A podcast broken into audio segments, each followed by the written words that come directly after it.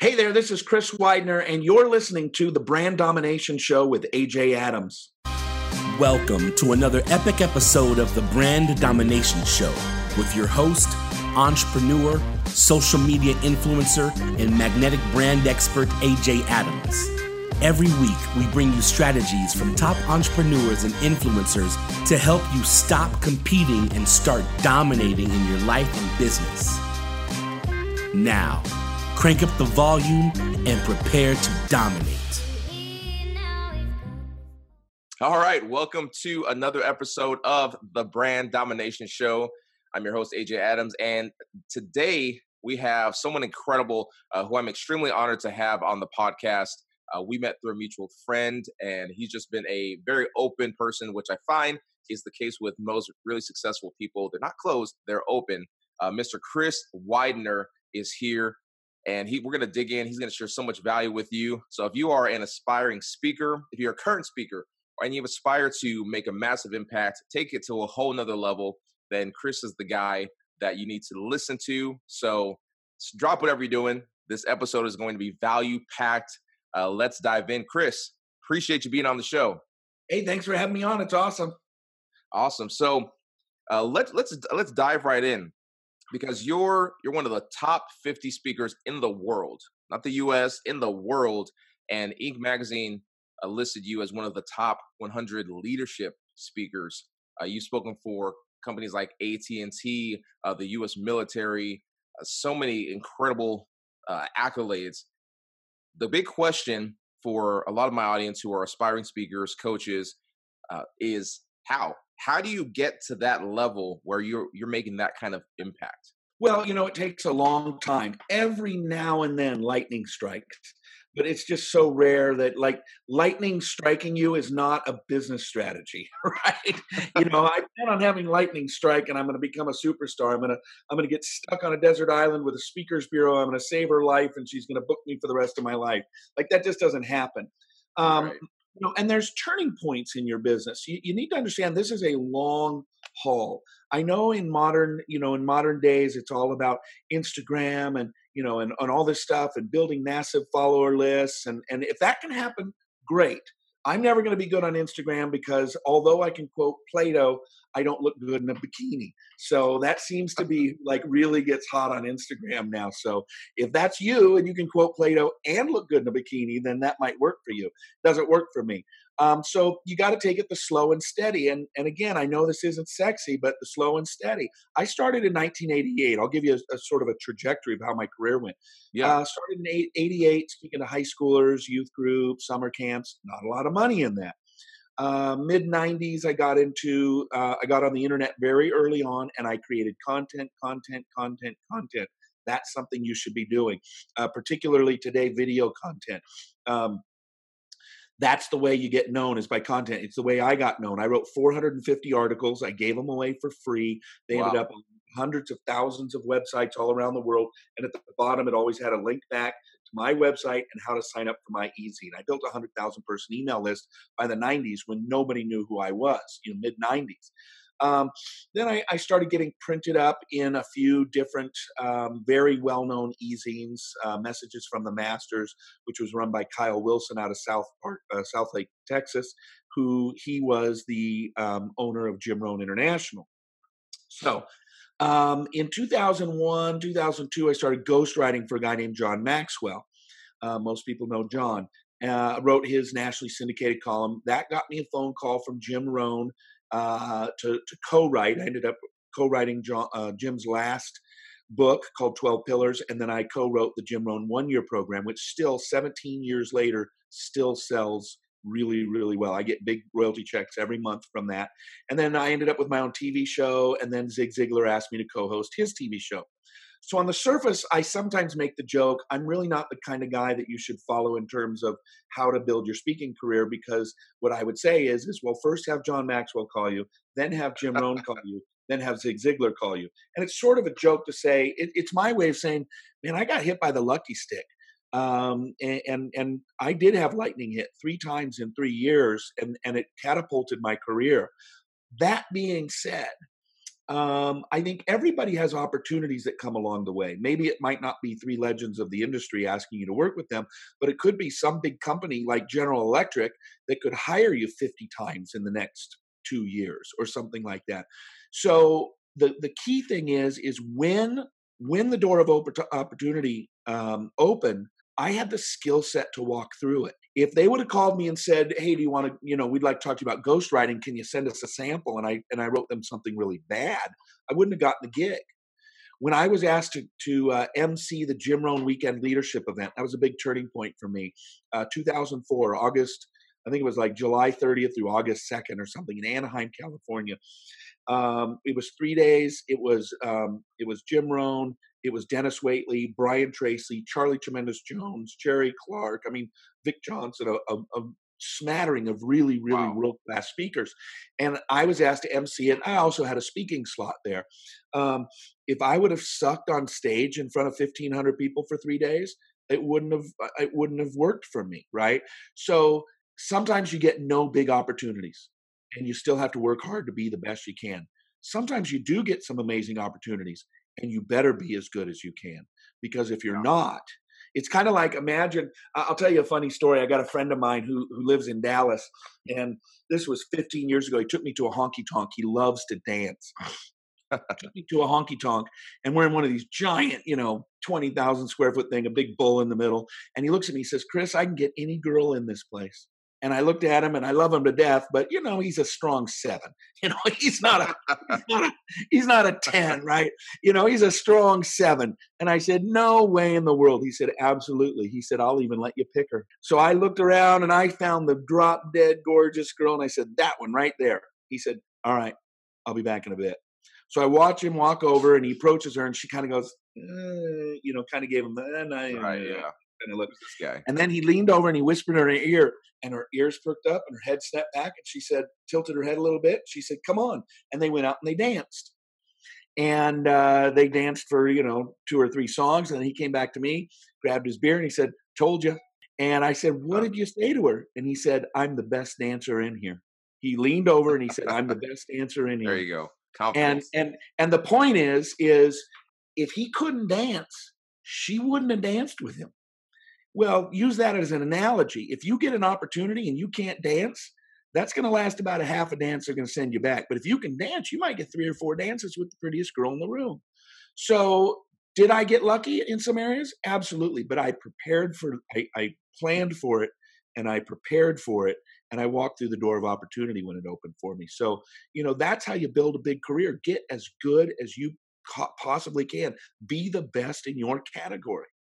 Yeah, absolutely. That's man, that that is so much value right there. Um, and for for those of you listening or watching, let me distill this because Chris just unpacked so much. I hear a lot of people say that they got lucky, and the only people I ever hear say talk about luck, well, there, there's two sides. People who are not yet successful or as or as successful as they want to be talk about luck as though it's elusive, something that avoids them, something they're trying to search for. People who are very successful, like yourself, talk about luck. But when I listen closely, and for those of you listening watching, when you listen closely, what you really hear them say is, I got lucky. That's just the humility talking because then they go on to say, I was prepared. And what's that? It's that old Arm and Hammer quote. The yeah. harder I work, the luckier I get. Right, exactly. And I've also heard it said, luck is when preparation meets opportunity. Mm-hmm. And and some key things. So I, I, a lot of people are now with social media, they're putting out content. And for so many speakers and uh, experts in the space who want to become known for their knowledge or expertise, they kind of think it's new. But you were doing this back in the ni- the 80s and 90s, putting out free content, and you're still doing the same thing now. And I've met a lot of speakers who are, you know, like the the the OGs in the the speaking game. They've been around for a while, and a lot of them haven't kept up to date, unfortunately, with how things have changed with the internet. Uh, I looked at your, I was looking at your website just before we got on, and you've got the website, you've got a funnel, you've got it everything, all the up to date, you're leveraging those platforms, but it's all the same stuff you've been doing. You've just translated it as the game has changed. You know, same game, yeah. different field.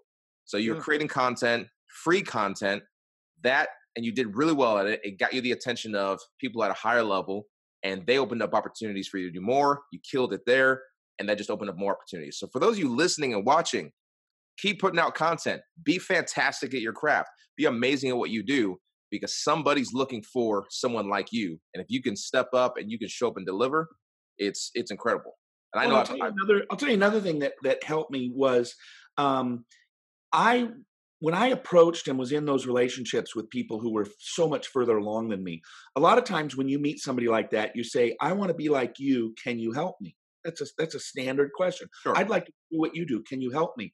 I asked a completely different question. I said, "I want to be like you. Can I help you?" That's because so they all needed something. Like when I had my TV show with Zig Ziglar, I knew my place. Zig is the greatest motivational speaker of all time. I mean, you know, legendary in the industry, pioneering oh, yeah. the industry, you know, big best-selling books, hundred thousand dollar an hour speaker. And I didn't for the for a second think that my job was to come on there and be his equal. Um, I I used an analogy. Um, those of you who are baseball fans, you know, the All Star Weekend they have the home run derby, right?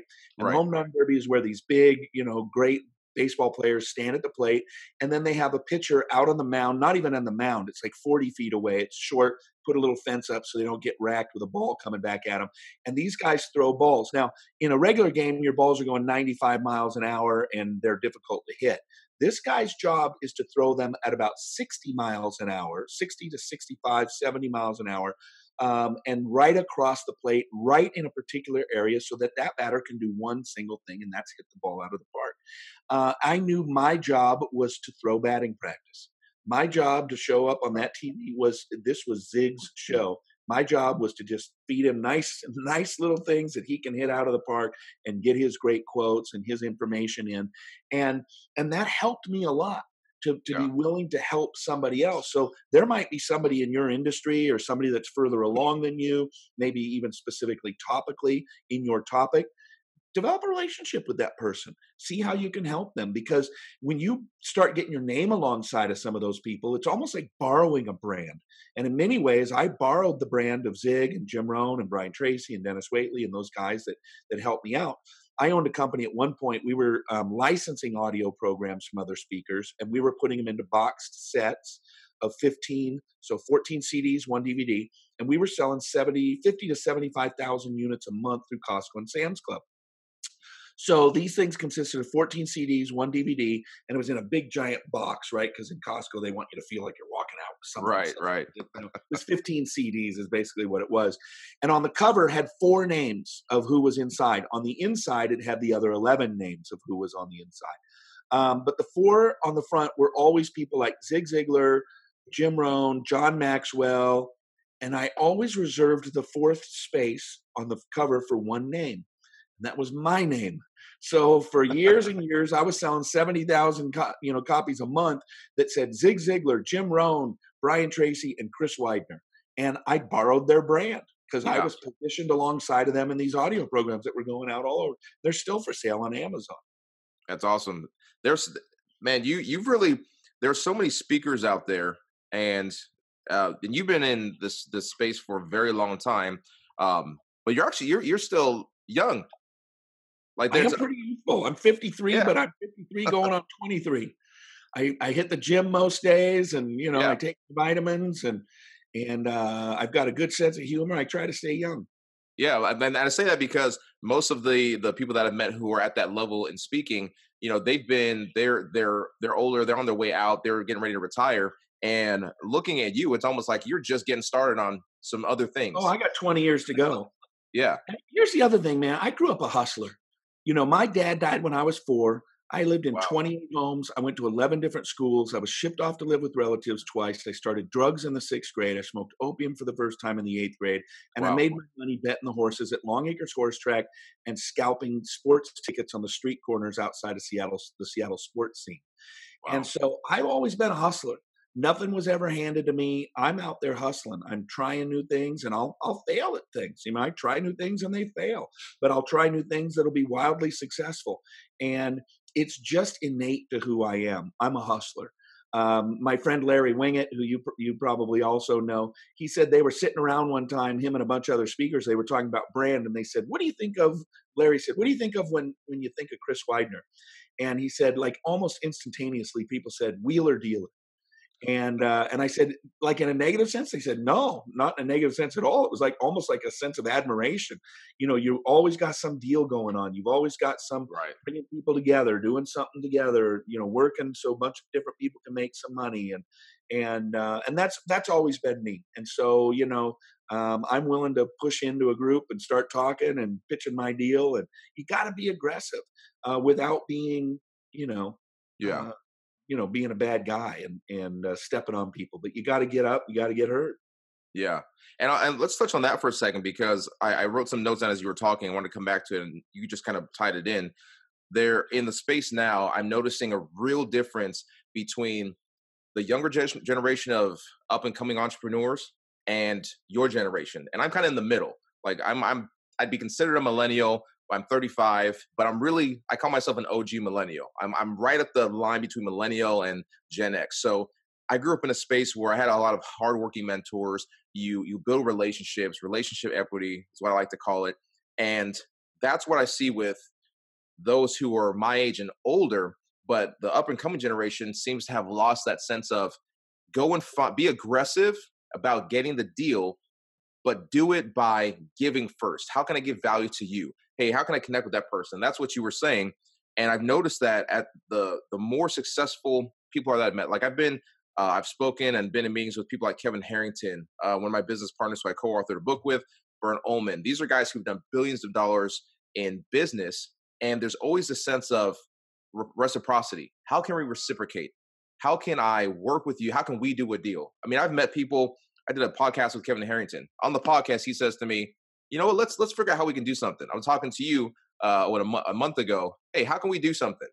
And it's just a sense of how can we give to each other because we know that we'll build something together, and it's it's it's a relationship, and that seems to be a, a huge. And as I follow that, I've seen that open up a lot of opportunities.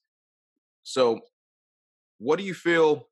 Wh- why do you feel like th- that difference is? What do you feel is missing that the younger generation of entrepreneurs need to really understand I, my initial reaction is say, well, it might be selfishness, but you know what? I, I think everybody's selfish. I think it's probably they just have never been taught that that's how it works. So, you know, the law of reciprocity from uh, Robert Cialdini's book, Influence the Psychology of Persuasion. It's one of those laws, right? The law of reciprocity.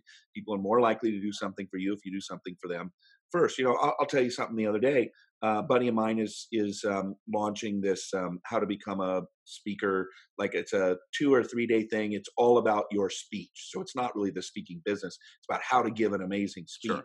and i saw it on instagram or something and i wrote to him and i said hey what's the main website for that he gave me the website for it and i hit my facebook and my twitter and i think i hit like uh, 300 57,000 people or something like that in a couple minutes.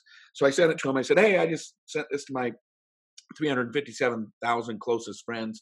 And he wrote back and said, Oh man, I'll give you a cut, you know, I'll give you a commission. And I just said, No, it's totally cool. You don't, you know, you're an old friend, you know, longtime yeah. friend, happy to help, you know. And so there's times you get into business deals with people where you you do set up some sort of arrangement. And then there's times when you just give. You're just like, hey, yeah. no, I'll do this. This is great. And everything comes back, everything works out. Um, you got to be giving. I, I, heard Joe Polish once um, say, um, "How do you make eight million dollars a year?" He said, "I do it by giving away twenty million dollars worth of free stuff, you know, and value." That's the way you make eight million dollars a year, and it's the old Zig quote: "You can have anything you want in life if you just yeah. help enough other people get what they want out of life." And I just think that that might be missing on the younger generation, and they just have to learn it. They have to have mentors that that talk to them about it and show them how it works. Yeah, yeah.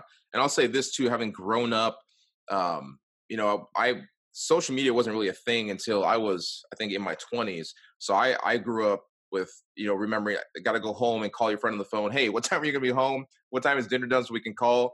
And everything wasn't instant. And so now everything is instant. You see all of these people on social media who are successful. And I think part of the younger generation, what they see that the message they're getting is that it's scarce. Success yeah. is limited and it's not true. Yeah. I mean, you're you're you're promoting someone else's speaker program when you have one yourself because success is not limited. There's enough to go around for all of us. And I think that's awesome. That's the the influence there. And you talked about influence. And I know that one of your most demanded keynotes is the art of influence. So yeah. let's let's talk about that for a second. This book has taken me all around the world. The Art of Influence. I've spoken everywhere. China. Uh, awesome. Singapore, Russia, Germany, Egypt, Spain, all over the world. That place has taking me. Yeah. That's that's my next one. I'm ordering that today. Art of Influence. Yeah. Awesome. So so Chris, talk about that because you you built influence before there was social media, before there were influencers, and you're still being influenced now. What is it? What's a couple things that you can share that are the real real key to building influence? Well, so here's a, couple of things, and this is we talked about how things are shifting and how I did it before social media, and then I made the joke about you know you got to be able to quote Plato and look good in a bikini. Um, I mean, you look at some of these young girls that are they've got millions and millions of followers, and, and I don't think they're doing anything dirty or you know anything like that. But you know what? They're fitness girls. They look good in in a bikini, and they're talking about life and blah blah blah. And so what does that mean? Does that mean you should go get in a bikini? No, it doesn't mean that. But there are some lessons you can learn from that. And that is is we are in a visual culture. Now there are there are lots and lots of people that are that have big followings on uh, on Instagram that are not doing the bikini thing or the yoga thing or you know whatever, right? Lots of them that are men, um, older, uh, you can build a big, but you have to understand that it's about visual. I mean, Gary Vee is nothing to look at, right? He's short, he's scrawny, you know, he's he's not uh, he's not ever going to get the lead in a romantic, uh, you know, movie. Right. Uh, Tom Cruise has nothing to worry about, you know, whatever. But he's tons and tons and tons, millions and millions and millions of views, and he's getting a hundred grand a speech now. Why? Because he understands the power of video and he understands the power of image. So you're going to have to get comfortable with Instagram. You're going to have to get comfortable with Facebook. You're going to have to get comfortable with YouTube. Um, and there's a few things that you can think about that. Does it mean, you know, not everybody is Brad Pitt or Angelina Jolie? I get it. Nobody's asking you to be the best looking, but they're asking you to be as good looking as you possibly can. So, you know what?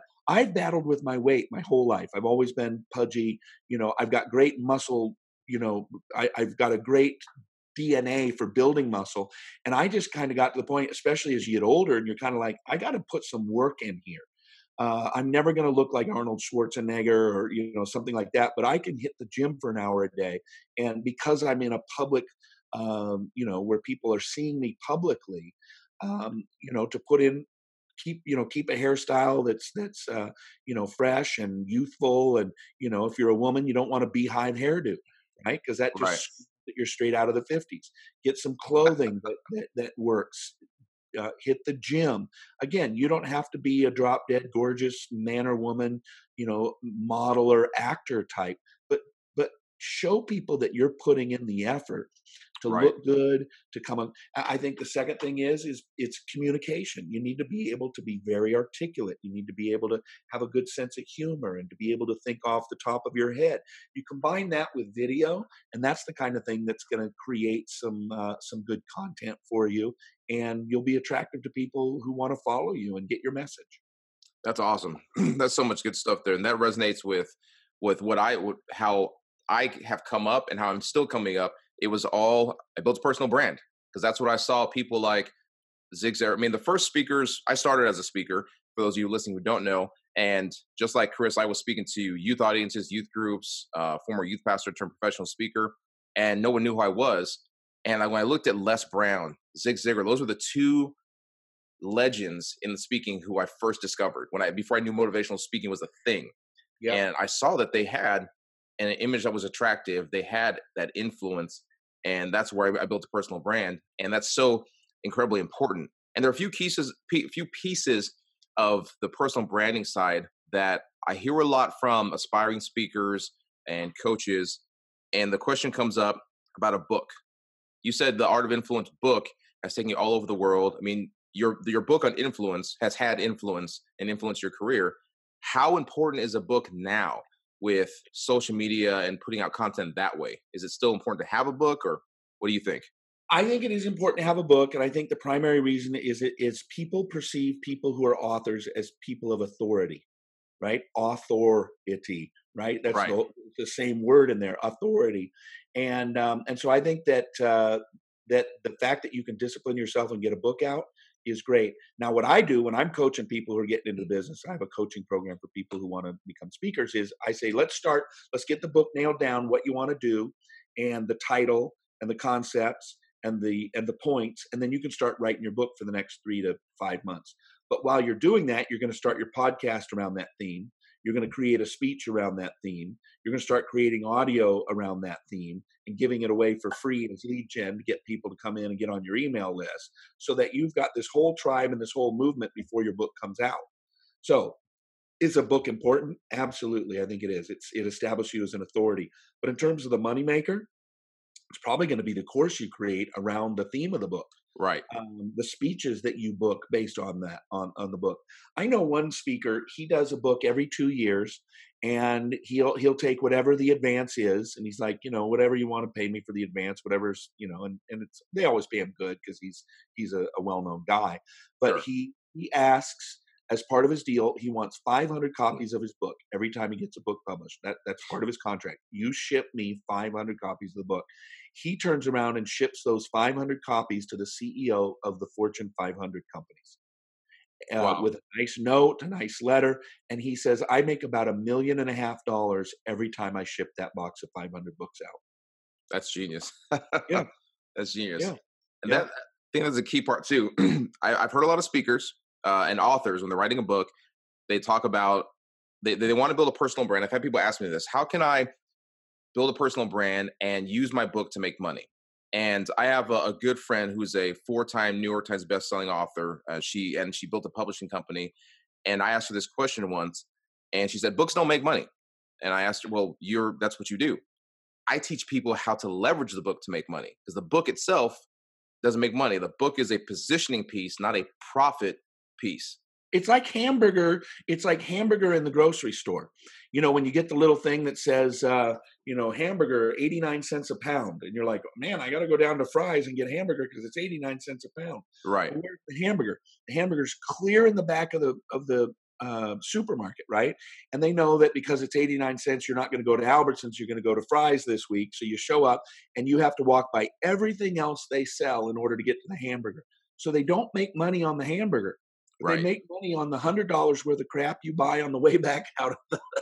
you know, the same is true in casinos. I'll tell you, I used to play professional poker for a number of years after I oh, sold wow. my company. After I sold my company, wheeler dealer. I was, I was still giving speeches, I was still writing books, but I was playing professional poker basically. Well, interesting thing, if you go to any casino, uh, the poker room is always at the back. Why? Because they make no money on the poker room. They make very, very little money on a poker table, but they know that they're going to bring in 50 people who all have a $1,000 in their pocket, and they want you to walk past the craps tables, the blackjack tables, the right. roulette tables. So poker, you don't make money on poker. You make it on everything else. You don't make money on on hamburger. You make it on everything else. You don't make money on your book every now and then somebody will sell millions of books and make some money but you make your money on a couple of ways. You make your money on your brand you make your money on the speeches you sell and i wrote a book called 12 pillars with jim rohn and the back of that book is filled with a description of the jim rohn one year program.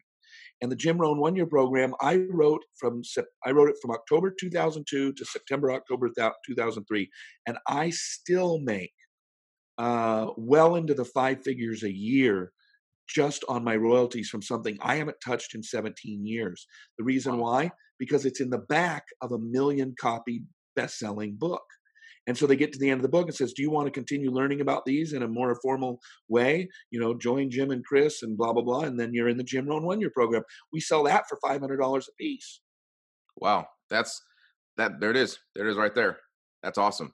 So you use the book as a positioning piece, use a leveraging piece. And so, Chris, this is another question when it comes to publishing a book. There's self-publishing. There's getting a uh, a, a publishing house. How did you? How did you? With the art of influence, how did you do that? Was that self-published? What do you recommend for speakers, or does it matter if you self-publish or get a big publishing house to take you on? Um, publishers are kind of like speakers bureaus. They don't want you until you don't need them. Right. And I don't know that I would recommend anybody go and do a, a, regular publisher now. First of all, it just takes way too long. You're an 18 month to two year curve. And frankly, they're just they are just printers. That's all they are is printers. I came out my book, The Angel Inside, which was the book before um, that was it, that was part of a two book deal with Random House, um, Doubleday, and uh, uh, I I launched that book. It was number two on the Wall Street Journal, number seven on the New York Times, number three overall on Amazon for an entire week. Wow. Beat only by Harry Potter's uh, pre-release and the Lost Book of J.R.R. Tolkien that his grandson found in the attic after his grandpa died.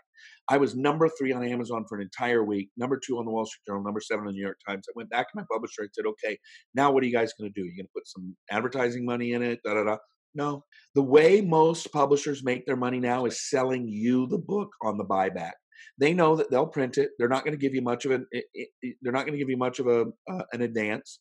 Even guys used to get million dollar advances are getting hundred thousand dollar advances now. Um, they're not going to give you much of an advance, and they're going to print it. And the question they're going to ask is, how are you going to sell this? How are you going to get this sold?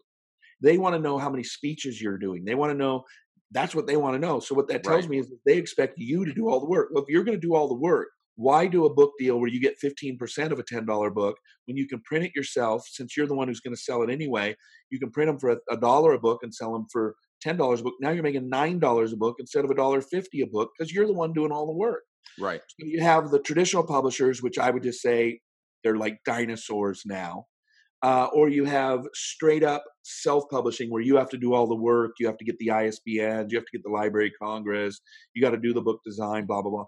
What I typically lead people towards is what I call the hybrid publisher. It's uh, it's they're a publisher, but you still retain all the rights. You pay them to do the work, um, and there's a lot of great publishers that are in the twelve thousand five hundred dollar range for an entire package. That's about right what I consider. There's people that'll charge you 75 grand. I stay away from those. I don't recommend them. Um, it, it's just way too much money. They do a lot of great work for you, but most people just don't have 70 grand to drop on it. Um, right. 12.5 should get you uh, an editor, should get you all of the work done, all of the ISBN, all of the design work, all the formatting, all the layout, editor.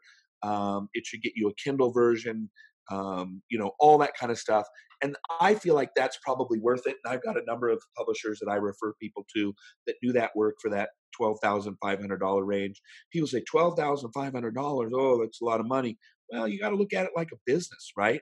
Yeah. You know, uh, it's a lot of money to drop 30 grand on an oven, but if you're in a if you're in a pizza business, you got to drop 30 grand on the oven. So, you know, right. get the book out there. And if it's a good book and it positions you well, you might take yourself from being a $5,000 speaker to a $10,000 speaker. Well, now you just have to sell a couple speeches and your money's back off the twelve five you paid to get the book done. So, you know, that's a that's another big thing we could talk about with speakers. Most speakers don't view speaking as a business; they view right. it as a, as a highly paid hobby because they love to talk. They love to talk. I love to talk. I love to talk to people. Oh, I help people. They love me. You know, and, and that's the extent of their thoughts about the speaking business. Um, right. Yeah. You're gonna have to invest in your business. Yeah, absolutely and so let's let's shift on that on that side of uh, speaking and how people perceive it in the speaking space. And this is a question I really want to to ask you. There's a video that Gary Vee put out, and he was talking to uh, the, the caption was 22 year old motivational speaker. I saw that. Yeah. So he in that video, the basic theme of it was that there are a lot of speakers who want to build success through speaking or build success as a result of speaking versus speaking as a result of the success that they've built. And that's honestly why I transitioned out of speaking after several years and focused on for the last three years on just building a business. And only now I'm starting to transition back into speaking from what I've done in the last three years. So what are your thoughts on that? Because there's there's a lot of speakers who just want to go out there and they have a, a I think a misperception of the top speakers and why they're out there. Well, it's easy. It's easy to be a speaker. You know how you become a speaker? Create a Facebook page and put the word speaker on it. Then shoot a video of you, you know, quoting Zig Ziglar, and now you're a speaker, right? I mean, it's literally how easy. That is literally how easy it is. If I was not a speaker, I could become a speaker in five minutes. I log in, I get Chris Widener speaker on Facebook, and uh, I put the term speaker, and I would start shooting videos. You know, yeah. straight camera, telling people, "Go get it! You're the best. Don't let anything stand in your way. And I'm a speaker now. So there's just a lot of people that think that they're speakers. And unfortunately, there's just a lot of There's a lot of posing. You know, there's there's guys that are renting a Ferrari and going down to the jet park and parking it in front. You know, wait right. wait for the security guard to run and scream at him and tell him to get the hell off the runway. But in the meantime, he got a shot of him in a Ferrari in front of a jet. And now everybody thinks, oh my gosh, he's 28, he's got a jet. That just shows you how. So that's how they people do that. That just shows you how stupid people are that they actually believe that. Um, so there's a lot of posing. There's a lot of people in the business. I think there's two ways that you can become an authority. You can become an authority by doing, or you can become an authority by researching, right? Hmm. And so um, if you are a um, a swimmer for the U.S. Olympic team, and you I'll, I'll give you an example. One of my very, very good friends, lifelong friend, uh, we represent her in our bureau. Um, her name is Michelle Akers. Uh, anybody who's played soccer for a long time knows that Michelle Akers was the, the greatest female soccer player of all time. Um, FIFA did a, a thing where they they named the 125 best players of all time in soccer. There were two women named to it, and it was Michelle Akers and Mia Hamm. And ironically, they were the only two Americans. Not a single American male was named to the greatest 125 players of all Oh, wow. time. So she is a she. uh, We book her to talk about leadership for major corporations. Why? Because she was captain of the World Cup team, captain of the Olympic team, second biggest scorer of all time in in uh, women's soccer. And frankly, the only reason she's second is because she had so many concussions. They moved her to midfielder the last seven years of her career. Otherwise, she would have been the all-time leading scorer in, in women's wow. soccer. So she can talk about uh, leadership because she did it. Then you might have somebody who never played soccer at all, but they have studied and they've coached and they've got years of research where they they've spent time with the greatest soccer players of all time or the greatest business coaches of all time or the greatest CEOs of all time and they've spent time and they've cultivated you know sort of the secrets of success boiled down from so research we represent another woman uh, Dr. Sharon Melnick uh, undergrad at Yale doctorate from Berkeley all of her postdoctorate 10 years of research at Harvard Medical School so that is something that she brings into her speeches the research that she learned from 10 years at Harvard Medical School. So you can do it by either doing it, you build your authority by doing it, or being the expert on it through your research and study. Right. That's powerful. That's awesome. So don't just go out there and call yourself a motivational speaker. You've got to have something. You got to have some results. You got to have some real expertise. Like Chris said, either through doing or or through researching. So so Chris, this is the the brand domination show. As we wrap up, I always like to ask this question: What's next? You've done so much already. Top 50 speaker in the world, Inc. Top 100 leadership speakers, three plus million copies of books sold, millions of people impacted. What's next from there? So I had an interesting thing when I was Jim Rohn was still alive, and they gave the National Speaker Association gave him the Master of Influence Award. I believe it was 2007. And I was sitting at the dinner. Jim was directly to my left, and Mark Sanborn, the president of the National Speaker Association, gave it away that year. And he asked 2,000 speakers a question: How many of you would say that Jim Rohn significantly impacted your life or business? And two thirds of the 2,000 people raised their hand. And I thought, wow. So it's not just the people that hear him speak, but it's all the people who hear all the people who he has influenced speak. Millions of people a year. And you know, I'm not I'm not the youngest guy in the world. I'm not the oldest guy in the world either. I'm 53, but I'm starting to look at moving uh, as Bob Buford put in his book Halftime, moving from success to significance. And uh, for example, we represent Dr. Sharon Melnick, who teaches women how to break through the glass ceiling in the corporate workplace. She said, "Why would a guy like you man we, we my wife and i started a speaker management company and, and she was the first person that signed up with us. She said why would a guy like you who's been so successful and you know all this kind of stuff why would you take me on and help me? And i said because dr melnick nobody's going to hi- look at me. Nobody's going to hire me to come and talk to women about how to break the glass ceiling. So even though i'm not doing that i'm helping somebody do it and that allows me to grow my influence and help impact the world. And so, uh, the the next big thing for my wife and I is we've started a uh, a speaker management company for where we handle the back end business for speakers. We, allow them to focus on their speaking. We we say that we're your uh, partner in the speaking business. You do the speaking, we do the business. So we're building out a stable of people who are really making a difference and helping people and uh, we're going to pour our lives into helping run their business side but i'm going to coach and mentor them and and uh, collaborate with them on speaking and writing and all the things that they should be doing which is content creation Uh, I got my Speakers Academy, the Chris Widener Speakers Academy, and just really helping uh, a new generation of speakers the same way people help me. I love it. I love that piece going from success to significance. I've heard that uh, said by someone before, and that that it resonated with me and it stuck with me. And I think that's awesome when you you've built as much success as you as, as you have. And when I ask this question, I can always it always says a lot about the person that I'm asking because even with you, you said nothing about money. It was yeah. significance, impacting people. The the numbers were not numbers of dollars, it was numbers of lives changed, people yeah. impacted. And that's I think that's key, you know, because you you've obviously made a lot of money. You've had a massive impact. You're you're you're you're you know what a lot of entrepreneurs aspire to, you know, being wealthy. But I've noticed the wealthiest people spend very little time talking about how much money they make and they talk about the impact they make. And what I've learned from people like yourself is that if you focus on making the impact, the income will follow. And you'll yeah, have more. In- next book, I'm about to finish my, my next book. It's called Lasting Impact How to Create a Life and Business That Live Beyond You. And so that's really that. the focus of my my attention now is how do you how do you make a lasting impact? How do you make sure that your life is uh, whether it's 20 years long or it's 80 years long, how do you make sure that you make the most impact that you possibly can? I love that. I love that. I remember uh, legacy. Uh, when I think about legacy, I remember years ago, I wrote a quote down to myself and I said, This is what you're going to do. And I said, Build something worth being known for, leave yeah. something worth being remembered for. Ah, and that's been the Jim Rohns, the Zig Ziglars, and you're doing that now. So I'm honored. I'm honored to know you and just be able to come in at this point in your journey and be able to see what's happening um, and support you in that. So, Chris, appreciate you being on the show.